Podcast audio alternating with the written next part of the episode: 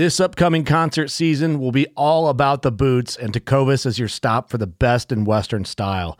Tecovas has seasonal and limited edition offerings this spring and summer, including men's and women's boots, apparel, hats, bags, and more. All Tecovas boots are made by hand in a time-honored tradition with timeless styles that are always on trend. And Tecovas has first wear comfort with little to no break-in period. It's hard to find this level of comfort paired with this level of style.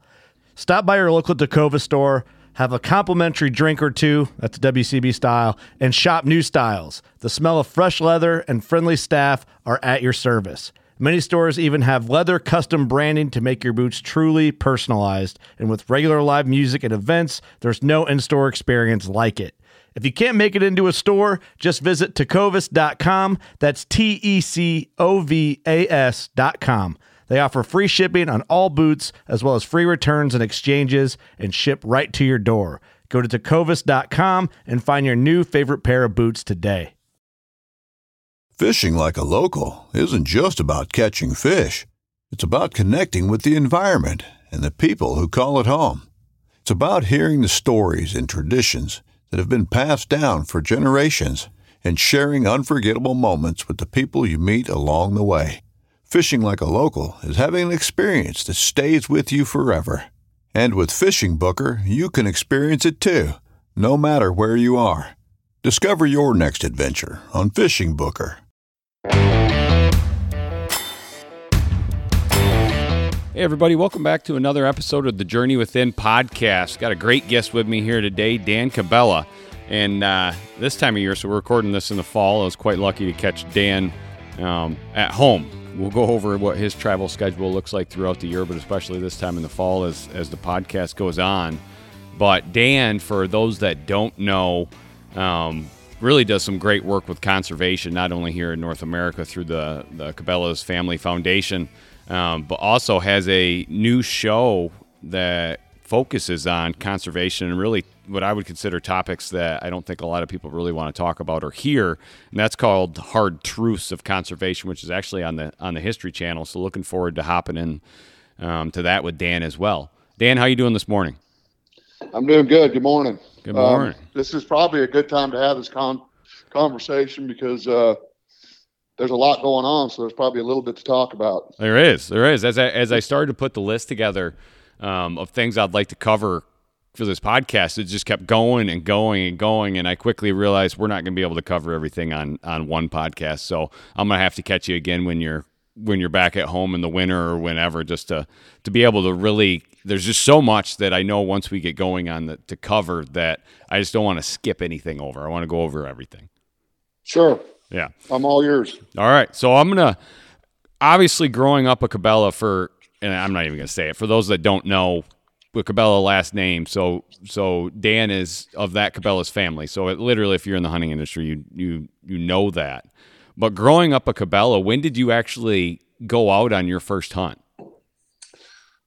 Um, you know, I, I don't specifically know, but but but I would I would guess around uh, that five to seven year uh, age, um, mostly.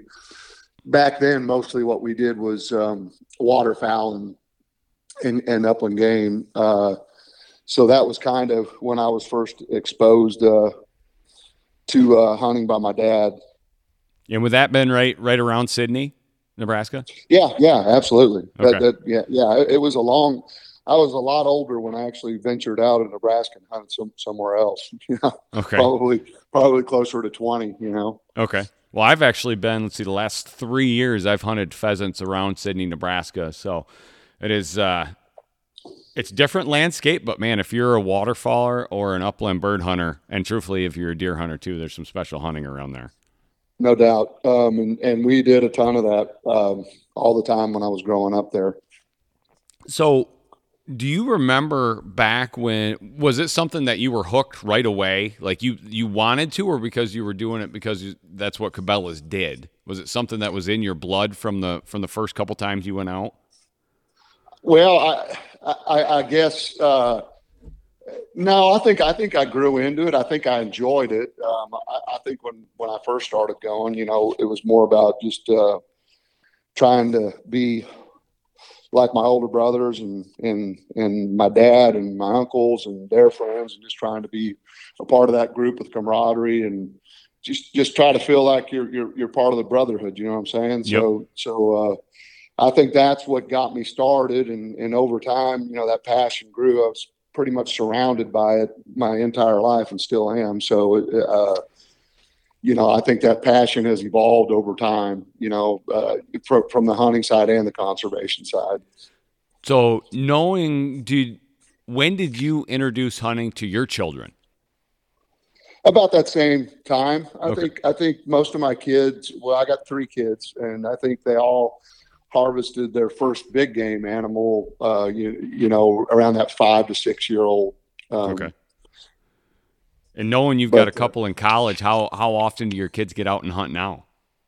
Not as much as, as they used to, but but you know, deer season's coming, and and, and everybody's planning on shooting deer this year. So uh, we've been talking about that quite a bit, and looking at game cam picks and trying to figure out what we're going to do and where we're going to put stands and things like that. So I think the fall is going to be there's going to be quite a bit of hunting in this household. Everybody's kind of home right now, or, or close to me. My, my daughter uh, has graduated from college now. Um, and she's, she's actually moving into an apartment, but it's, it's in Austin. So she's literally going to be twenty minutes away. Okay. And you, and for those that don't know, Dan moved to Texas. Obviously there are a lot of people moving to Texas for, for various reasons, but Dan lives in, in Texas now, obviously travels all over, but calls Texas home. Yeah. So I, I went to, uh, the University of Texas, uh, to college, and Texas was a lot different than Nebraska, and I, I never left. Nope. So I, I, I've been there a while. Texas, having having been to Texas and hunted Texas, Texas definitely has has an appeal for, for a lot of reasons. That was back. Yeah. That was actually back probably when the Longhorns were used to be good at football as well. Right. Yeah. So if I had to ask you a question, are you are you more like your mom or more like your dad? Um. Ah, that's a, that's a, that's a tough one. I, I'd say it's a mix, really. I, I, I think I think they both kind of passed on different qualities to me. Obviously, now that my dad has passed away, I spend a lot more time with my mom. Um, but uh, I think I, if I had to put it on a scale, it's probably a little heavier on my mom's side. But I think I, I got a a good bit of uh, good qualities out of both of them. Oh, that's great. So how how old is your mom, Mary, now? What's that? How old is your mom now? Uh, she's eighty-five. eighty-five, and is she still getting out to hunt?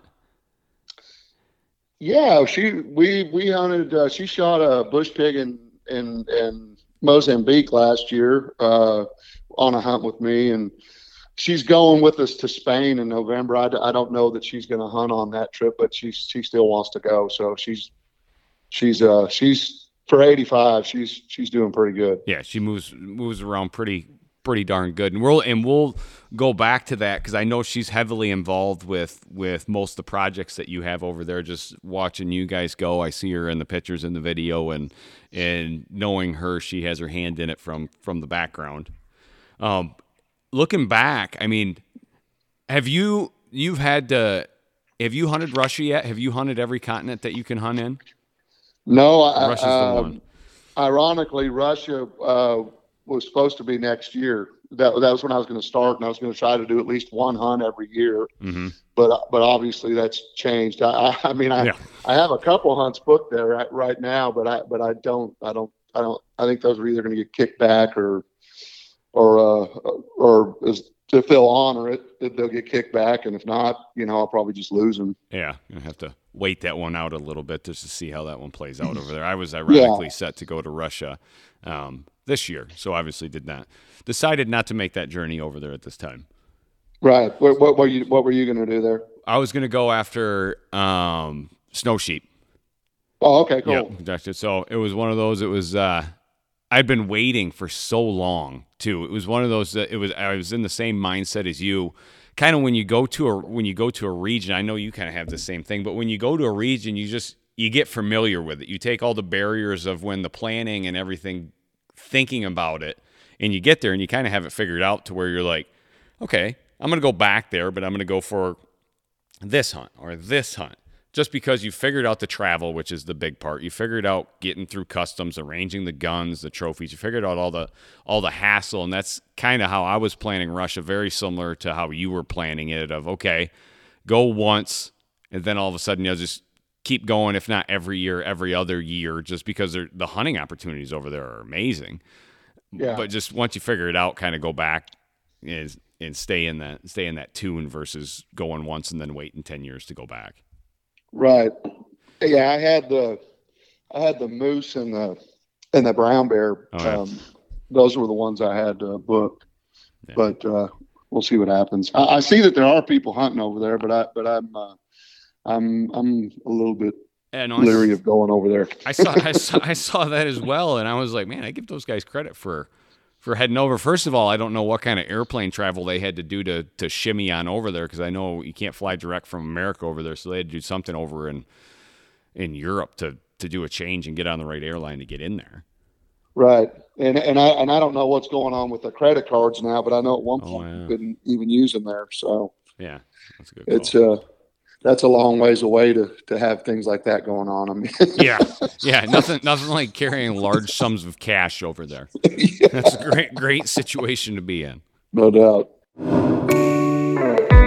Hey everybody, month of October, tag season still rolling along here. We've got three deadlines you got to make sure to check out. October fifth, the state of Utah has their mountain lion deadline. Arizona on October eleventh for spring bison and spring turkey.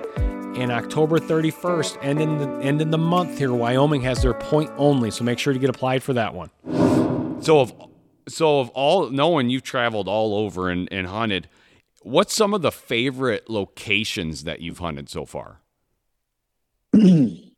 Well, I, I, I guess that kind of depends. You know, I've always kind of looked at things um, in different ways. So so you know, Africa to me has always been more of a, I'd say more of a fun hunt, mm-hmm. honestly. I mean, there's, there, there's, there's usually not a ton of pressure, and uh, you're usually with a group, and, and um, you know, you kind of decide each day what you're, what you're going to try and do that day. Uh, but then there's other places like Mongolia, or, or a lot, a lot of the hunting I've done in North America where, where you're, you're, you're just tested uh, to extreme. Mm-hmm. So, I mean, those are obviously places that I've, that I've really cherished as well, for different reasons, you know. Yeah. Um, but uh, honestly, uh, Ethiopia I really enjoyed. Mongolia, um, I just got back from Northwest Territories that that nearly killed me, but but it was a great hunt.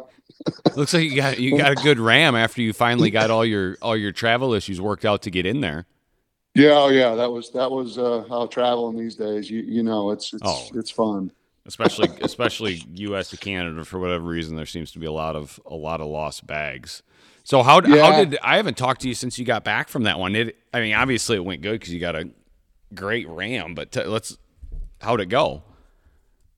Well, it went great, but but it, you know, it, it was one of those sheep hunts where where you shoot your sheep at four thirty in the afternoon on the last day, so you oh, yeah. definitely got the full, got the full experience, you know. So it was. Uh, It was great though. It was good. I mean, it, it, it was so nice to get in those situations where, you know, you don't see anybody but your guide for ten days. Yep. I mean, I, I mean, there's something to be said about that. I, it's a, there, there, there's probably not a, anywhere that I can think more clearer than on a hunt like that. You know, it, it's, it's pretty awesome. And it's funny you said that. So we, Dad and I hunted B C this year, and our guide Dawson, um, I mean, I think he he's used to people coming in, and you could tell when we landed. I mean, obviously you have a lot, like everybody's thinking of, okay, I'm going to be gone for X amount of time, and you land and you got so much on your mind. You know what you got to do when you get home. You know what's going on while you're gone. And we had started our hike up, and he, he turns and goes, just give it a day. Eventually all those worries are going to go away, and, and, and you'll be able to actually clearly think again. And it had been a while since I'd been on a backpack hunt. And I tell you what, by like day two or day three, you're like, all that stress is gone. You're just enjoying nature. You're just basically in survival mode of, of what you need to do each day. And, and there's something about clearing your head like that that really helps. No doubt. I, I think that's a lot of the draw, you know, I mean, for me personally, is just, you know, the disconnect, you yep. know, uh, we're, we're all real busy, and we're very connected to a lot of things. And, when you get in those kind of situations, you, you have to let it go. And, and, and it's, it's, it's actually awesome to be able to do that. Yeah.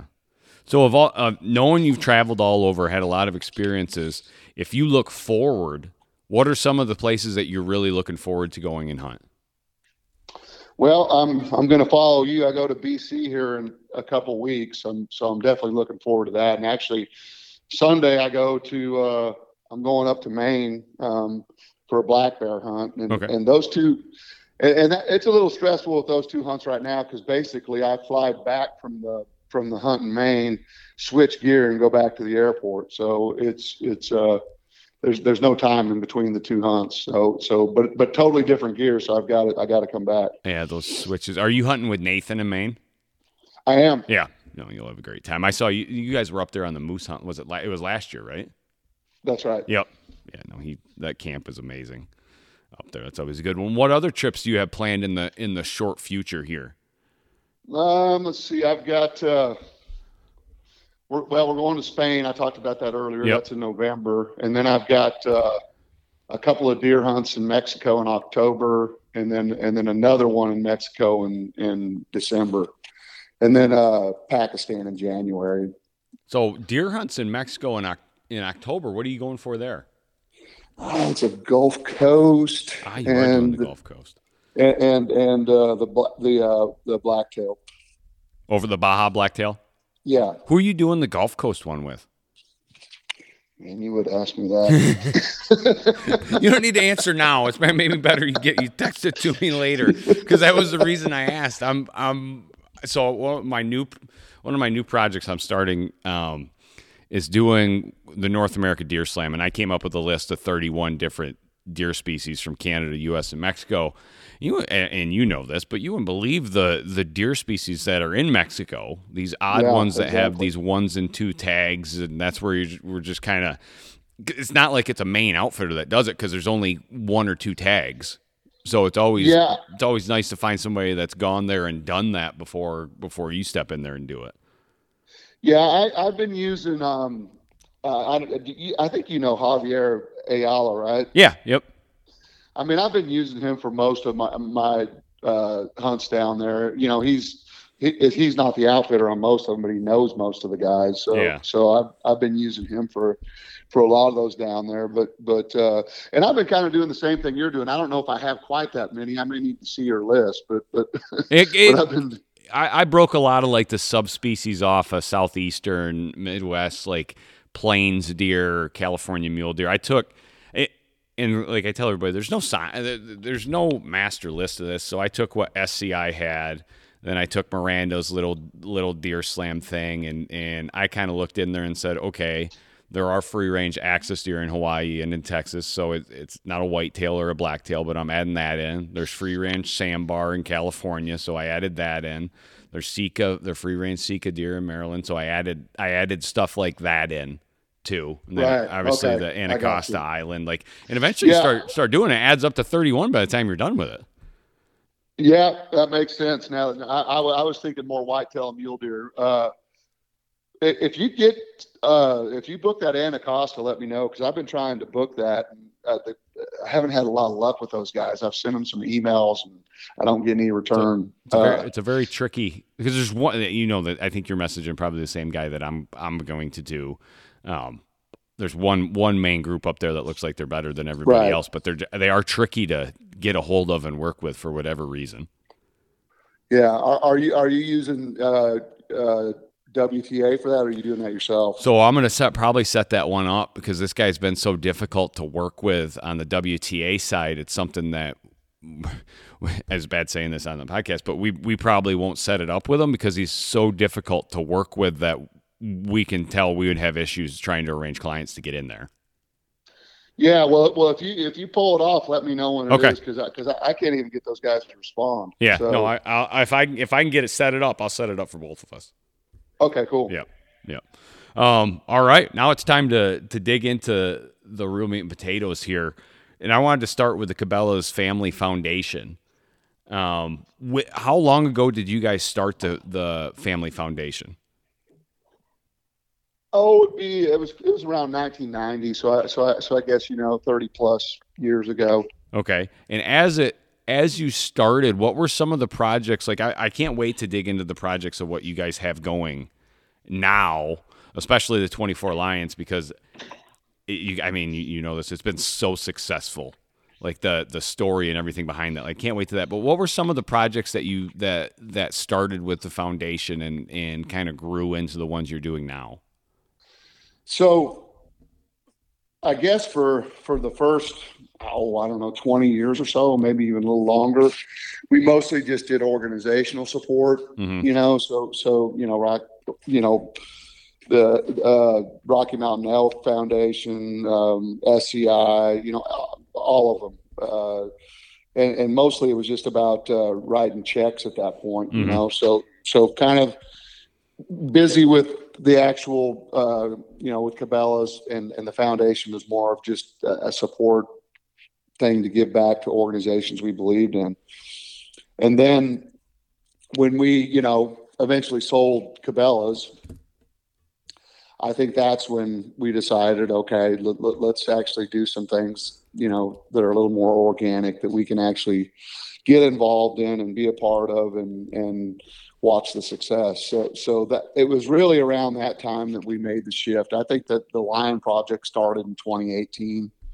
And and that was really the beginning of of um, those kind of projects. I, we did we did do the uh, start the thing out at Philmont with the Boy Scouts. I think that was in seventeen. So, mm-hmm. and we built we've been building that camp out there, you know, to to uh, to support the Boy Scouts, and and then uh, obviously the curriculum that they have there is, is more around um, conservation, hunting, and fishing. Yeah, no, that's a great that's a great program. So twenty-four Lions. Ex- first, explain what twenty-four Lions is, what the what the project is that, that you guys did, and and really how how did it come together? How did you how did the project start? Where did the idea come from?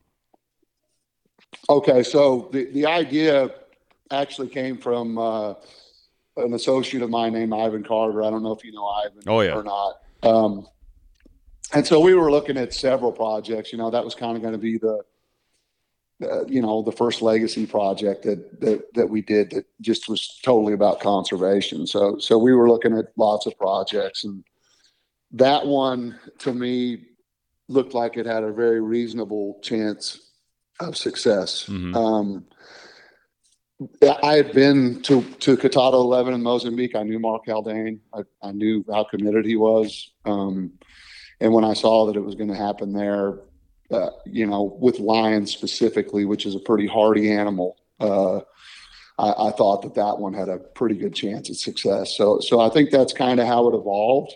Uh, the the other factor that that make made that project very appealing is there's there that that's one of the few places where where there's no uh, sheep, goats, or cattle. Um, yeah.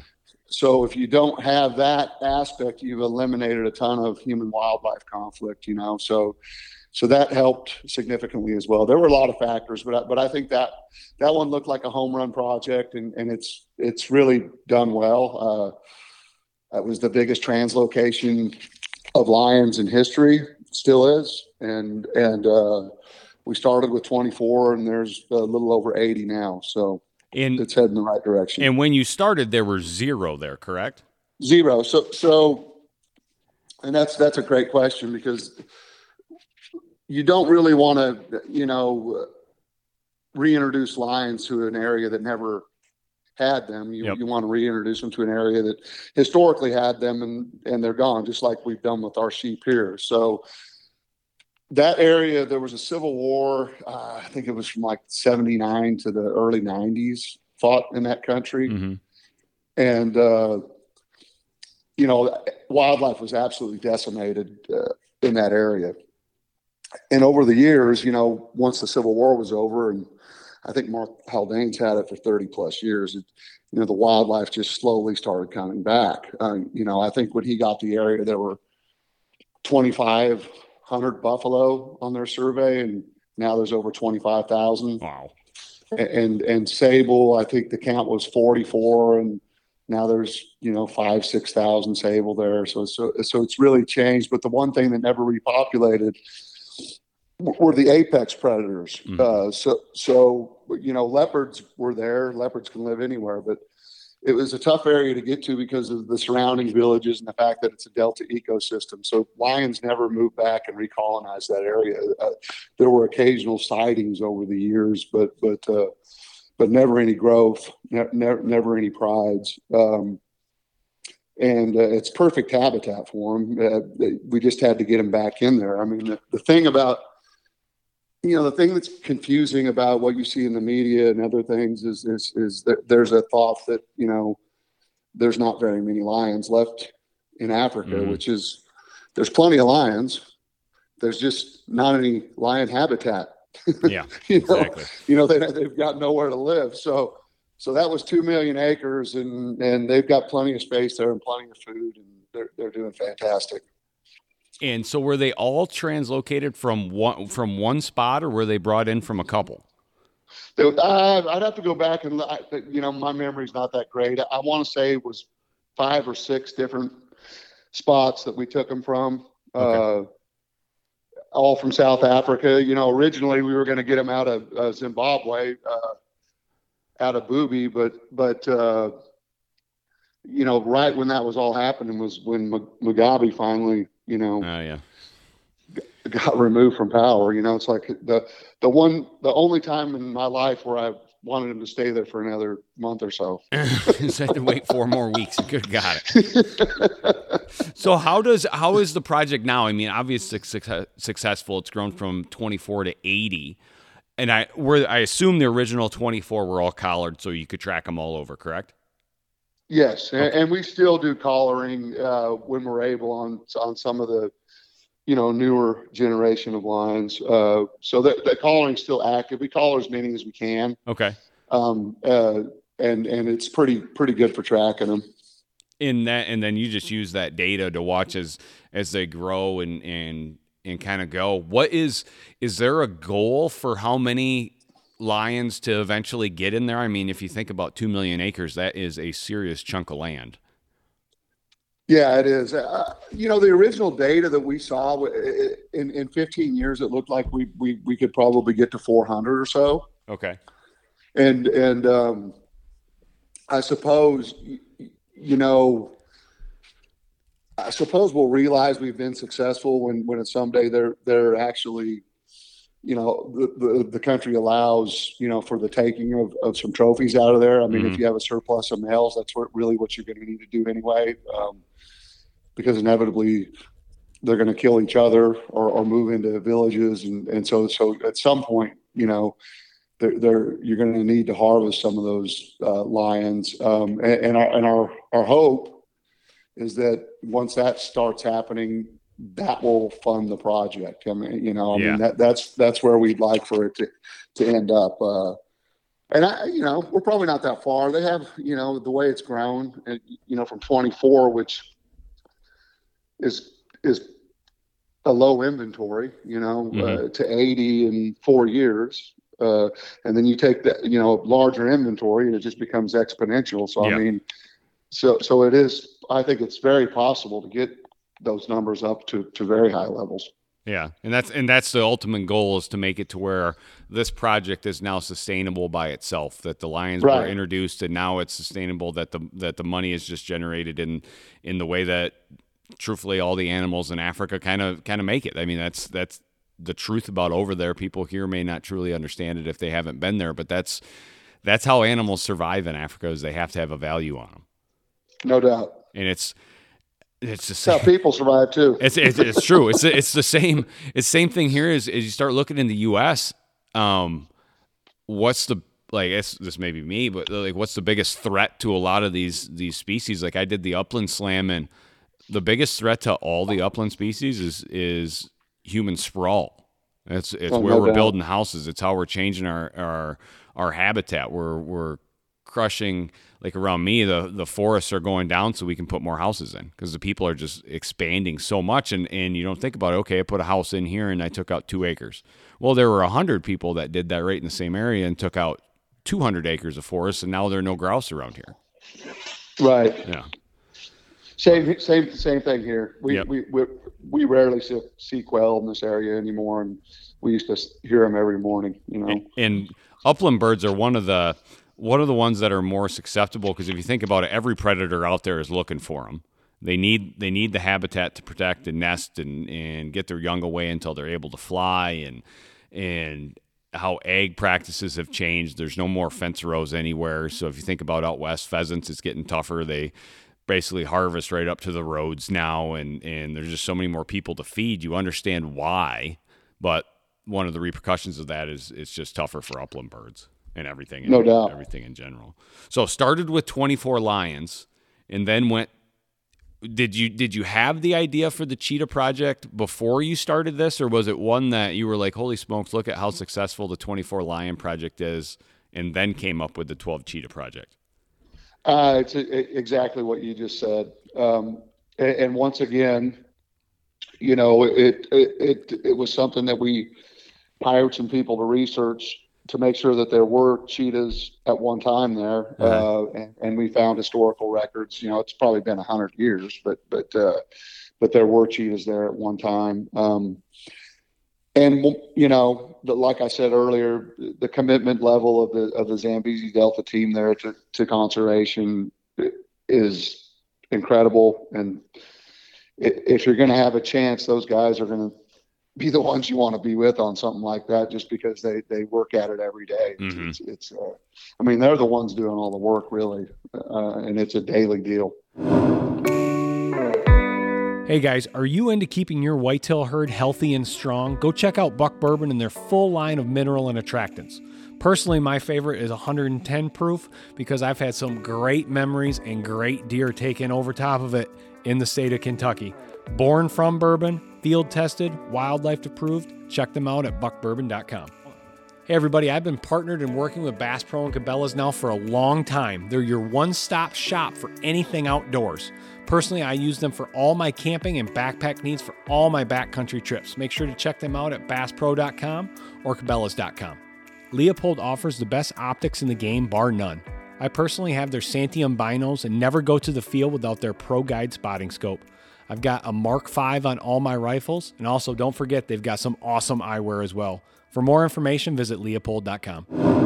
And how, so explain for people that don't know, what's the difference between the translocating of lions, and you said a hardy animal, obviously anybody that knows a lion's a hardy animal, versus a cheetah, and what what's the difference when you had to set that up for cheetahs versus the lions? A life that has the stories to back it. A life to be proud of. It's a Winchester life. Yeah, baby. six eight Western. Oh, mule there, baby. Right there. Tune in every Tuesday at seven p.m. Eastern on Waypoint T V.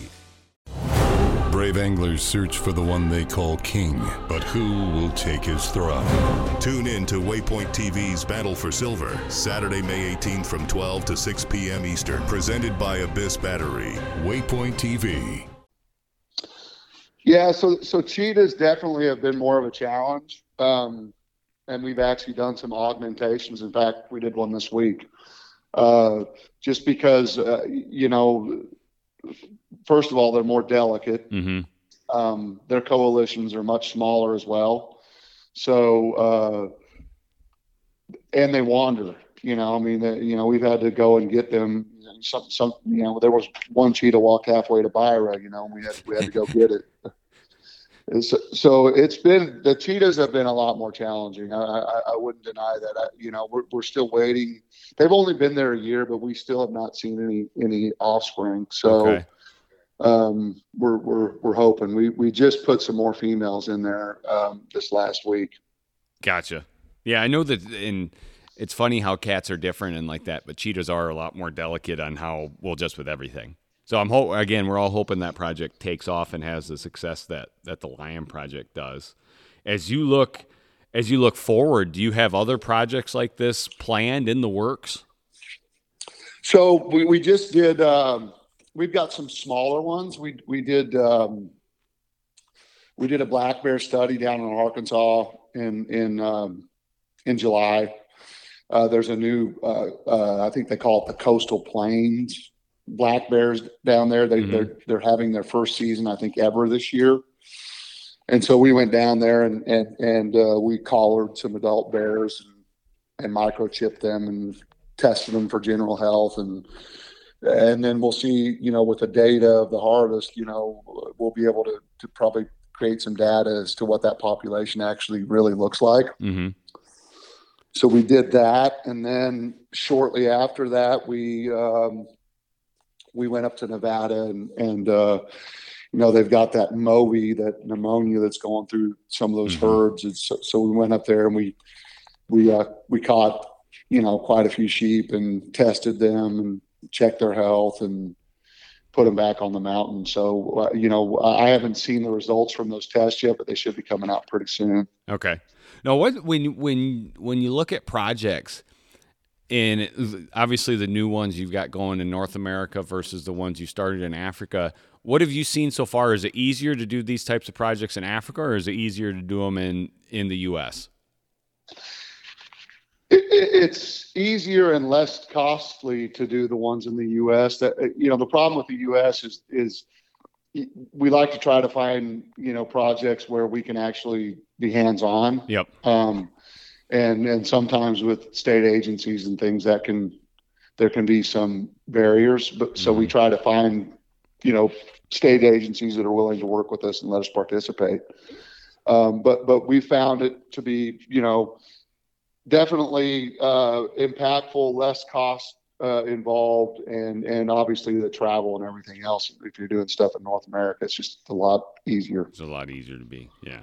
So what, besides those, do you have any future projects planned for, for next year, or are you seeing how these ones go and then go from there?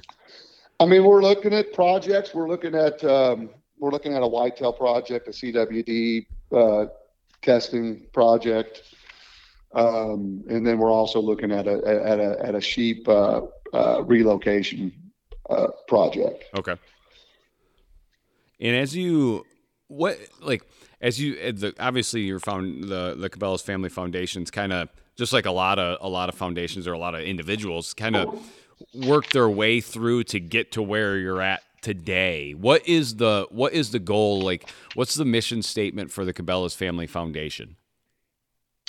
Well, I, I mean, I, I think uh, what we want to do is promote wildlife conservation and, and outdoor recreation, you know, kind of what we've always done, but mm-hmm. through a charitable uh, situation. So so I would say that, I mean, I you know, I could get on the website and read you the mission statement, but that's pretty much what it says. Okay. Uh, um, and, and I think that that, you know, hopefully will go far into the future.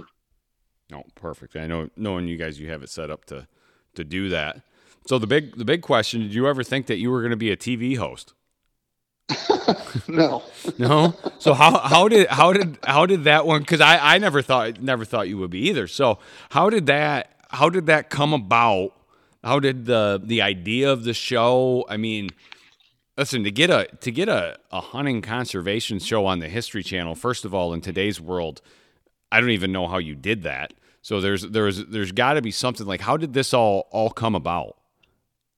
So kind of through these other projects that we've been talking about, you know, so we were filming all these things, um, not necessarily for T V shows, but just, you know, for promotion and for our own use. And, and, uh, and, you know, and I was traveling all over the place and, and, and, you know, there was this connection taking place with, with the projects and, and the filming. And we just sat down one day and we started talking, and I, and, I, and and one of the guys said, well, as much as you're traveling, because I usually have it at least three years booked out, mm-hmm. um, they were like, why can't we find, you know, conservation, the stuff that you're already doing, you know, and, and, you know, if you're going on, you know, twelve hunts in a year, maybe half of those have a really good conservation component that we could develop and, and, and, and, and actually make a series about. So that was kind of how it came to be. Um, as far as getting on History Channel, I mean, I, I think that was, I don't know. I just think we got lucky, to be honest with you. I mean, there was no, uh, you know, we sent the pitch deck out to lots of people, and I got a text one night and said, uh, you know, History really likes the pilot. That's awesome. And I didn't, and then I, I responded, I was like, I mean, I, I thought it was History Channel, but I didn't know. I said, tell me what history is. And, and, and it was like History Channel was the next text. And I said, that was totally unexpected. You know yeah. what I mean? But, uh, yeah, we'll see. It seems like it's doing okay. It seems like it's doing good. We, I, we're, we're experiencing more growth each week. So we'll see. Well, it's so, um, so different from History Channel's normal normal content. I mean, you, I mean, you know this. Not very many people want to hear the, and I think the name, it, it fits perfect, Hard Truths of Conservation. Nobody really wants to, in, in the general society, nobody really wants to hear those of what true conservation is. Yeah, and, and kind of what we've done with that series is, is, is you know, we just present it. You know, mm-hmm. I mean, the, the audience can make their own mind up. That we don't we don't pitch it as this is the way it should be or this is how it is. It's like, you know, this is, we're on this journey. This is what we saw. These were the people. This is what we did. And mm-hmm. and the audience can make up their mind as to whether they think it's a good thing or not. You, yep. you, you know what I mean? Yep. No, that's the that's the best way. I mean, with this with this how it's positioned at History Channel, that's the best way to do it. Is let obviously don't try to force feed them something that they probably don't want to hear. Just let them make their own decision. Right.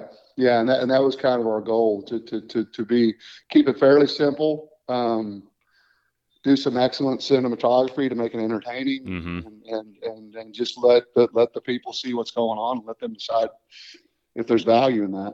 So when you hit the field, when you're, when you're filming, how many field producers do you have with you?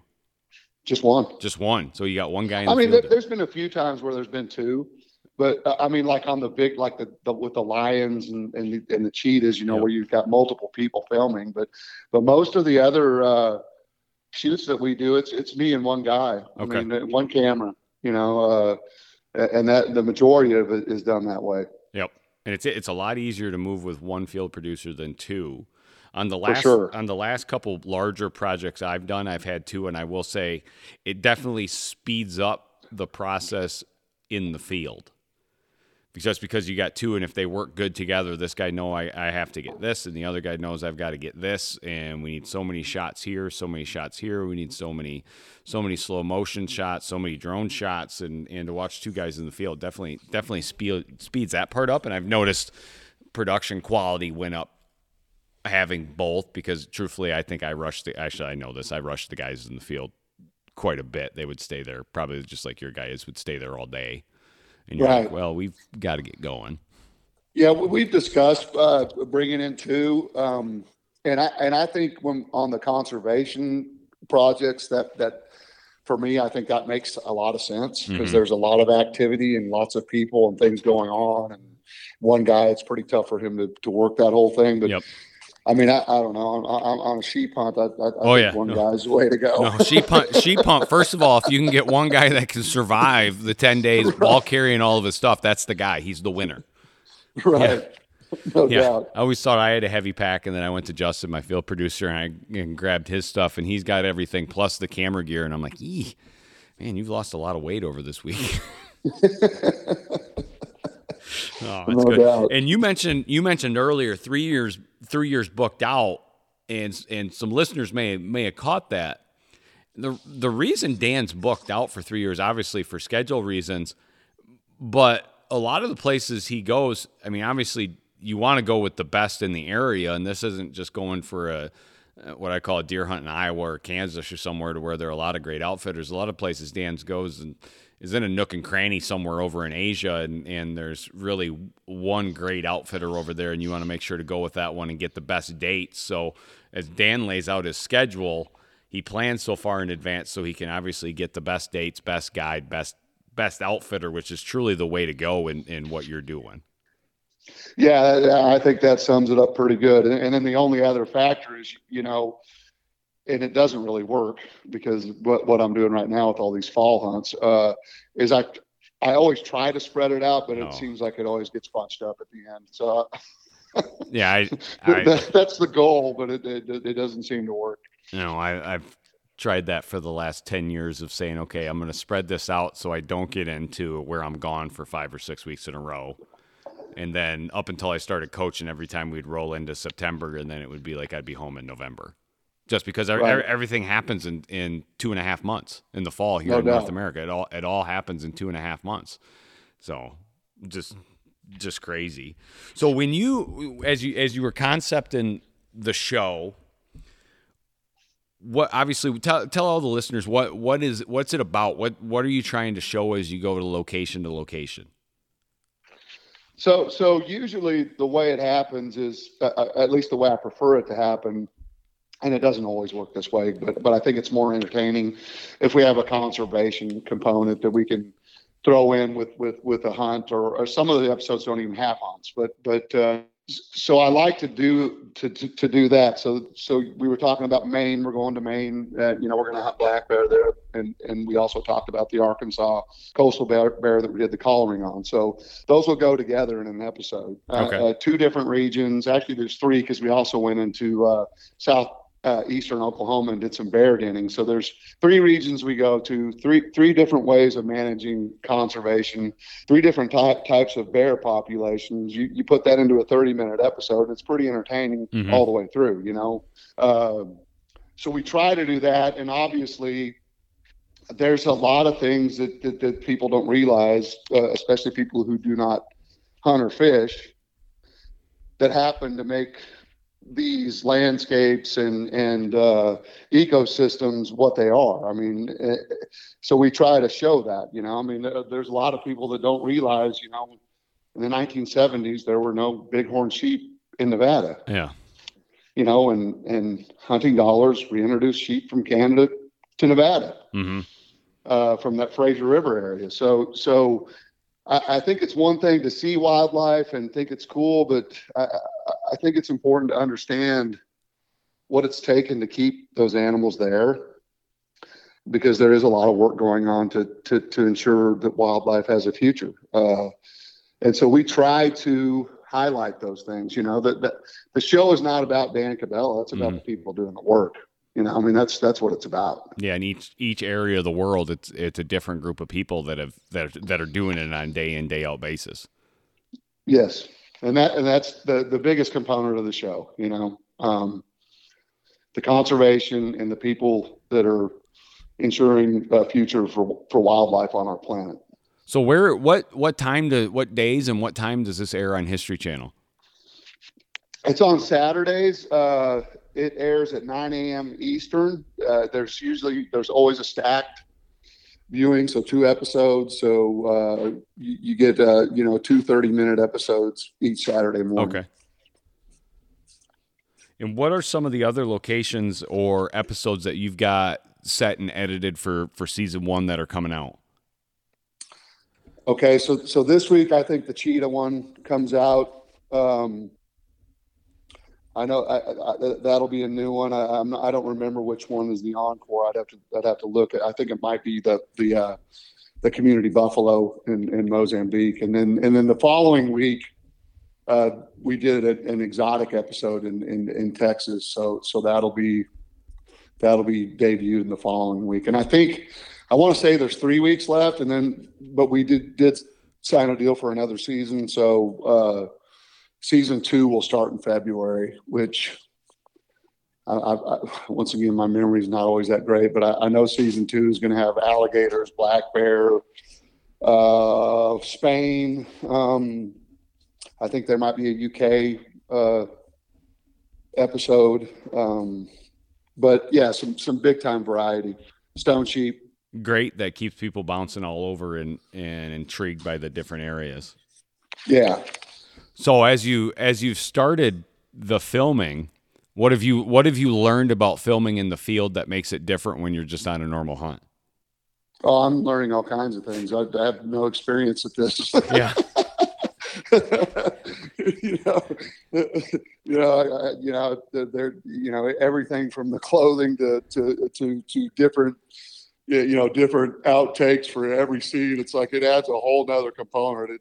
it uh, I mean, it can be fun, but, but you know, you, you have to uh, utilize a lot more time than you normally would. You know that. Oh, yeah.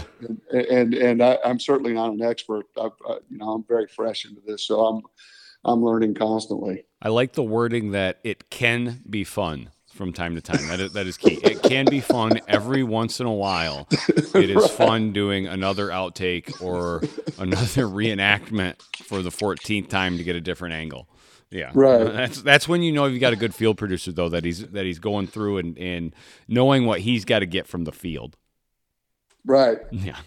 So I, I know it's I know it's fairly new. How have what kind of feedback have you gotten from your show? It, it's been real positive. I you know I haven't seen um, the week three data yet, uh, but I know there was pretty significant growth between week one and week two, thirty-three percent or something like that. Oh, wow. So. So it uh, I, it's been been real positive. Um, I'll be, you know, the one thing that, that that that I think is still not really known is the streaming. I haven't mm-hmm. seen a lot of reporting on that, but I know a lot of people that are streaming it. In fact, that's what I do. Um, so, you know, it'll be interesting to see that, you know, what those demographics look like. Yeah, and how had the show already aired when they re-up for season two, or was it? Was it just getting ready to air and they re-up for season two? It was actually part of the original deal. Okay. Okay. Right. And, and, and I think it's, I think that's a good way to do it just because it's a new show. And I, I think it probably takes a couple seasons just to see how it's actually going to perform. Yep. And, and people finding it in that time spot, and truthfully, people finding it on the History Channel. Like that's a, right. that's a big one just because you're it, like, I look at it, been on T V for a long time. You're tapping into, into a, a group of viewers that normally doesn't have a chance to look at this content because that group of viewers isn't going to Sportsman Channel or Outdoor Pursuit Channel right. to watch hunting content. That, that that's why I'm so intrigued and, and uh, truthfully, I was blown away when I'm like, holy smokes, got the show on the History Channel. I didn't, like that just, I would never thought the History Channel would pick up a subject like this. And that's, that's great to be able to expand the message. Yeah, and and I think because it's such a neutral position that we take in the show, uh, you know, I think that has a lot to do with it, honestly. Yeah, no, I I, I um, fully agree in that. So if you look, a couple a couple of hard questions that I've started asking everybody for their take, like, what do you think the biggest problem facing wildlife is today? If you take what wildlife is today and then look fifteen or twenty years in the future, what is... What is the the the top things that that are the the biggest biggest problem or highest concern? I think six billion humans is probably the biggest concern. Six billion humans and growing. Yep, that's the yeah. that's the and that's like nobody wants to say that. But why is like I, I talk not only about about um, wildlife, oh, food prices. Food prices are going up. Well, there's six right. billion humans to feed. And that'll be seven yeah. billion before too long, and then ten billion, and then eleven billion. And that's a lot of corn. It's a lot of grain. It's a lot of meat. It's a lot of everything. Yeah, I think that's our biggest our biggest issue, not only with wildlife, but with, with humans. I mean, you know, I, I, I don't I don't proclaim to have an answer to that, but but I, I think that's the biggest issue. Uh, and then, of course, I think misinformation is just with any topic is a, is another major issue. Mm-hmm. Now, if I if I ask you another question, what do you think the biggest problem facing hunters are today? I think uh, I think our biggest problem, I think our most important challenge is we we have to stay relevant, and and and and and I think that we can, but I think it's it's we're, it's going to be how we conduct ourselves, how we promote our lifestyle. You know, um, hunting needs to, to be relevant to go into the future. If it becomes irrelevant or gets, gets uh, you know, with each generation, if there's less and less people doing it and, and more pressure to not do it, you know, um, eventually we're going to have some issues. Um, but uh, I think as hunters, we need to work on, you know, keeping this lifestyle relevant in, in a modern world. I mean, and, and, it, and it can be, but you have to not just talk about hunting, talk about the benefits of hunting. I mean, yeah. that's the, that that's the big deal. I mean, there's a lot of benefits to hunting. There's a lot of benefits to keeping these huge landscapes and ecosystems intact. I mean, that's, that's how you keep the wildlife. Uh, and, and hunting is, you know, like I said, I was in Northwest Territories. I'm, you know, I'm up there in the McKenzie Mountains, and I'm talking to the guide, and I'm like, you know, so other than recreation and hunting and fishing, how is this landscape utilized? And he was like, it's not, there's nothing else done here. I mean, think about that. Yeah. What, it's a, it's truly an untouched area. You can't go anywhere yeah. in the U S and, and set up, set foot on somewhere and go, what is this just used for hunting? Not, not anywhere is anymore. Yeah. It, it, you know, and, and that's powerful. I mean, and people need to understand that. I mean, it's cool to look at pictures of doll sheep standing on a mountain, but how, why are they there? How is this preserved? Uh, and it's like that whole area, that's all, the only use is recreation. Mm-hmm. So that is relevant. Very, yeah, extremely relevant. Extremely relevant. And it's one of those, and it's like, I, I always talk about this is one of the things that hunters need to understand is that of the, what are the three hundred fifty, well, three hundred sixty-five million people in the U S now, you're not going to have a hundred million hunters. Never, never have been, never, never will get there. If we maintain our hunting numbers, it's great because let's face it, the, the hunting access in the U S is going down because there's there's just public land's tough because there's a lot of hunters, and access to private land is getting tougher because obviously there are more houses going in. Um, just in today's world, people don't like to have other people on their property for insurance reasons, for lots of reasons why they why they don't do that. The Like I always look, the messaging and, and when you say the the relevance really, really hits, you're not trying to sway. There are people that are anti-hunting, just as there are people that are for hunting. You're you're really going after that middle group and, and keeping it relevant that they're, when they go to the polls or when they vote on, on certain issues that really affect wildlife or, or hunting specific, is that they go and relate that to of, man, my cousin hunts, or my nephew, or my niece, or my aunt. Or I remember going hunting with my dad and everything great that, that came from that. And in that relevance is you're not trying to sway and get more more hunters. You're really trying to sway that middle ground. So when it does come to, to elections that do affect certain things, certain animals, is that the, that middle ground really votes and goes, man, this is a this is a way of life. It's always been a way of life. I understand the the importance that hunting brings to the wildlife. Right. And, and, and the other the other thing that's pretty powerful these days is food security. So, so you know, healthy foods, food, you know, there are lots of people that don't hunt that really enjoy eating, you know, healthy, pure, mm-hmm. non-steroid yep.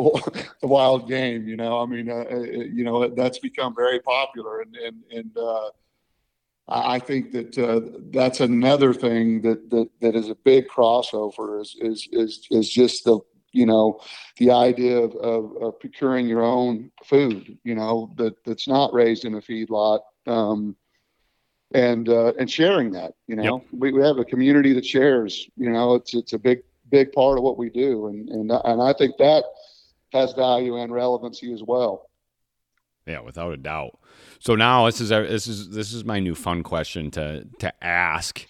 What's your take on, on social media for, for hunting and wildlife? Good or bad? I think it. I think it can be both. And how? Um, and I, I agree. I agree with that. I love to. I love to hear everybody's take on this one, though. Well, I, I think if you know, I, I think if, if you're careful about your messaging and, and you you you try to show the the the heart of what we do and and, and the benefits to wildlife, I think it's a very good tool. I I, I think if you. If you're putting out pictures that are disrespectful or, or, uh, um, you know, if, if they're gory and things like that, I think that hurts us. I mean, I, I just do, uh, you know, I, I understand that something dies, you know, there's blood. I get all that. Mm-hmm. And, and I have no issue with any of it, but, but I think that there is a general public that, that would prefer not see that, you yep. know, and, and I think it, it hurts us all. Uh, when either the messaging is wrong or the photos are wrong, um, but I, but it, but I think so. So I guess what what I think is there can be good and bad. The hunting community, the anti-hunting community, with just incorrect uh, information. I mean, uh, and uh, that's out there every day, you mm-hmm. know. So, so that's another bad example of of, of social media um, in regards to hunting. Yep.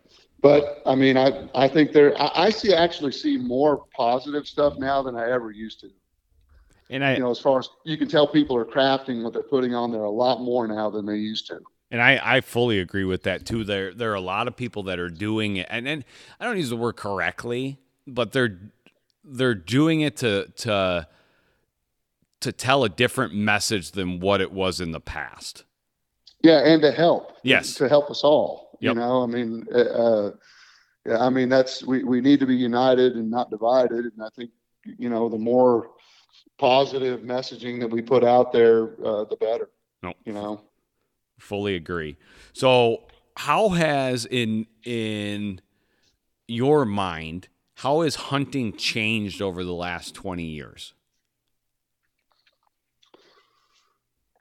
Um, you know, kind of some things you already talked about. I think, you know, I think access has gotten harder. Um, I think it's gotten very expensive, you mm-hmm. know, for it, which makes it difficult for young people. And, and, and, um, I think those things. I, I, once again, I don't have a solution for those things, but but but I but I think access is harder. I think it's expensive. I think people are distracted with a lot of other things now, so there's less people getting out and doing things. Uh, I I find that once you get somebody out, they have an incredible experience. So you know, yeah, it's one of those things that, man, it's it's awesome.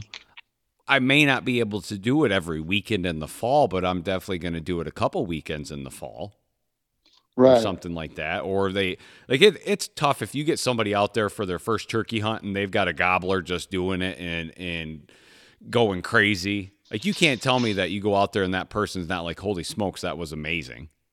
Right. You always no, have a good I, time I with that. I agree a hundred percent. But and we we cover this one on the expense part a lot. I mean, just on, on a lot of these different hunts, but if you look at, um, say a deer hunt, any anywhere in the in in the Midwest, if you look in, in guys are like, man, it's getting so expensive if you go if you go and do it. Even if you go and just lease that property, what that lease cost is now compared to what it is ten years ago, just look at what that landowner has for increased costs now versus ten years ago. For sure. And now if you look at going with an outfitter, look at let's be really close. Look at what his costs were three years ago versus what they are today. By the time, not only because he's he's normally leasing ground, which is now more expensive because the landowner has to charge more. His guide obviously is making more. All the stuff at his lodge costs more. Food, bedding, all all of that stuff costs more.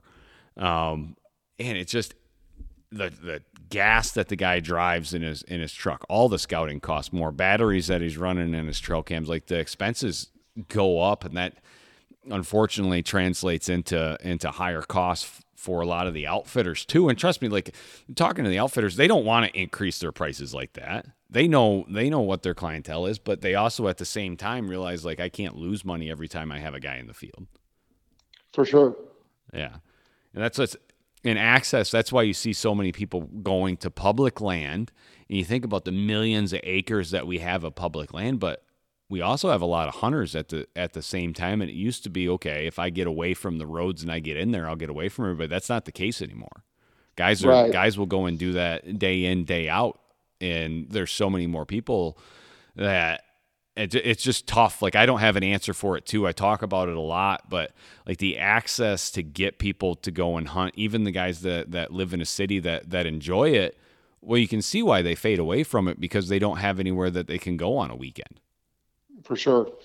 And and then that filters down into the younger people. And, and, and, and if you start use, losing those younger people, I mean, it, it's kind of like we were talking about the exponential growth of those lines where you can see an exponential decline in what we do if younger people are not active in it. Mm-hmm. Um, and, and that's a, that's a huge challenge uh, just because of the two things we just talked about, uh, the expense and the access, you know, it, it just, you know, especially for kids that live in the city, I mean, it, it becomes very challenging. And kids have so many more opportunities now when they're younger than what I think about what I had when I was, when I was younger.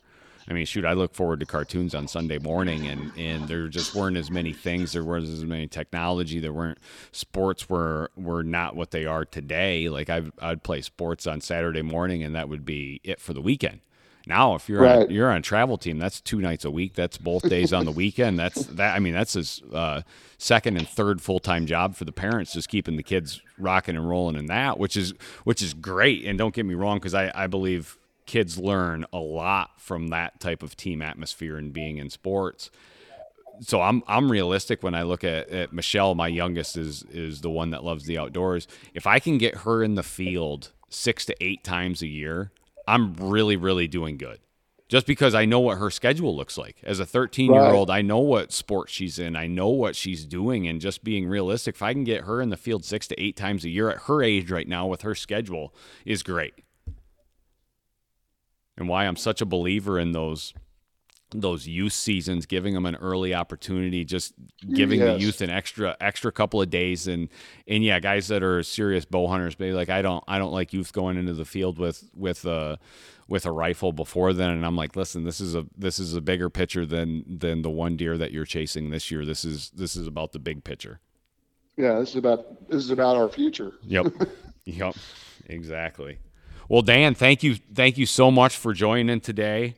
Um Everybody, you got to check out Dan's Dan's show Saturday at nine a.m. on the History Channel, um, and it's gonna it goes for another three weeks here, and then it'll restart up in February for another run of, of season two. Dan, again, that was as as a hunter and believing and trying to push our messaging forward. It's it's it's big for the community to have somebody with the show on the History Channel. So so thank you for everything you're doing with that.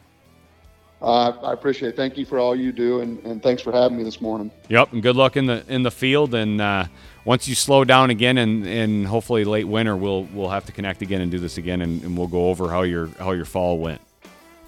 Sounds good. Perfect. Thanks, Dan. Take care. Thank you, everyone out there, for all the support and downloads. Don't forget, go leave a five-star rating and a written review on Apple Podcasts. That always helps. Also, if you're looking to book the hunt of a lifetime, go visit W T A at worldwide trophy adventures dot com or give the team a call in the office at one eight hundred seven five five eight two four seven.